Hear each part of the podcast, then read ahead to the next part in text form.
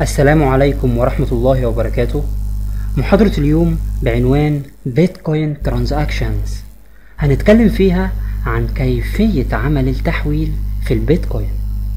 على سبيل المثال لو user 1 بيحول 50 بيتكوين إلى user 2 في الحالة دي لازم أحد ال nodes يعمل mining ويتأكد إن ال 50 بيتكوين بيتم تحويلها بالفعل.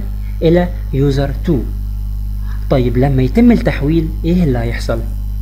اللي هيحصل زي ما اتفقنا قبل كده في المحاضرات السابقة هيتم إنشاء block جديد. وال block الجديد علشان يتم إنشاؤه لازم يتم عمل verify and validate للتحويل اللي بيتم. بمعنى إن كل تحويل هيتم عمله هيحتوي على معلومات خاصة بكمية البيتكوين اللي بيتم تحويلها. لكن خلي بالك في البيتكوين أثناء عمل ال transactions أو التحويلات لا يتم تخزين الميزانية أو التكلفة أو قيمة التحويل اللي بتتم. طيب أثناء عمل ال transaction في البيتكوين بيكون موجود عندنا two miners أول miner لو اعتبرناه إن هو user 3 تاني miner لو اعتبرناه إن هو user 4 كل miner منهم بيكون ليه وظيفة. طيب إيه هي الوظائف الخاصة بال miners أول miner يا جماعة بيعمل بعض العمليات الرياضية أو بيقوم بعمل عمليات رياضية بتكون معقدة. طيب تاني miner بيكون وظيفته أو مهمته الأساسية إن هو يعمل validate للتحويل. تعالوا نتعرف مع بعض عن العمليات الرياضية اللي بتتم من خلال أول miner أول miner بيتأكد من الرصيد الخاص بحساب أول user بيشوف الرصيد الخاص ب user 1 قبل التحويل متوفر فيه كام بيتكوين. وبيشوف أيضا الرصيد الخاص ب user 2 موجود فيه قبل التحويل أيضا كام بيتكوين. طيب بعد التحويل user 1 الرصيد الخاص بالحساب بتاعه نقص قد إيه؟ طيب user 2 بعد عمل التحويل الرصيد الخاص بيه زاد بقيمة قد إيه؟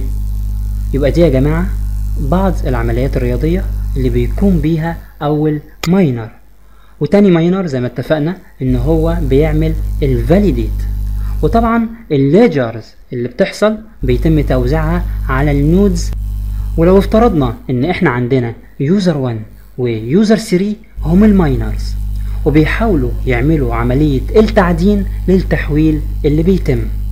فبالتالي أي واحد منهم هيحل المعادلات الرياضية اولا هو اللي هيقدر ينشئ ال block الجديد بعد عمل verify and validate.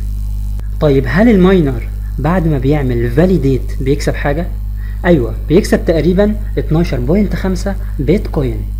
ولو حسبناها إن ال miner مش بيكون شغال لوحده بيكون معاه team لو افترضنا إن ال team موجود فيه خمس أشخاص فبالتالي لو ال team مكون من خمس أشخاص هيكون رصيد أو حساب كل شخص من كل عملية تعدين تقريبا 15 ألف دولار طيب هل ممكن أي شخص يكون miner؟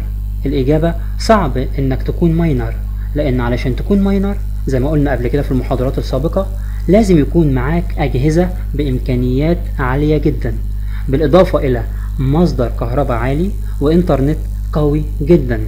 ففرصتك علشان تقدر تعمل عملية التعدين إنك تكون جزء من تيم أو فريق خاص بعملية التعدين.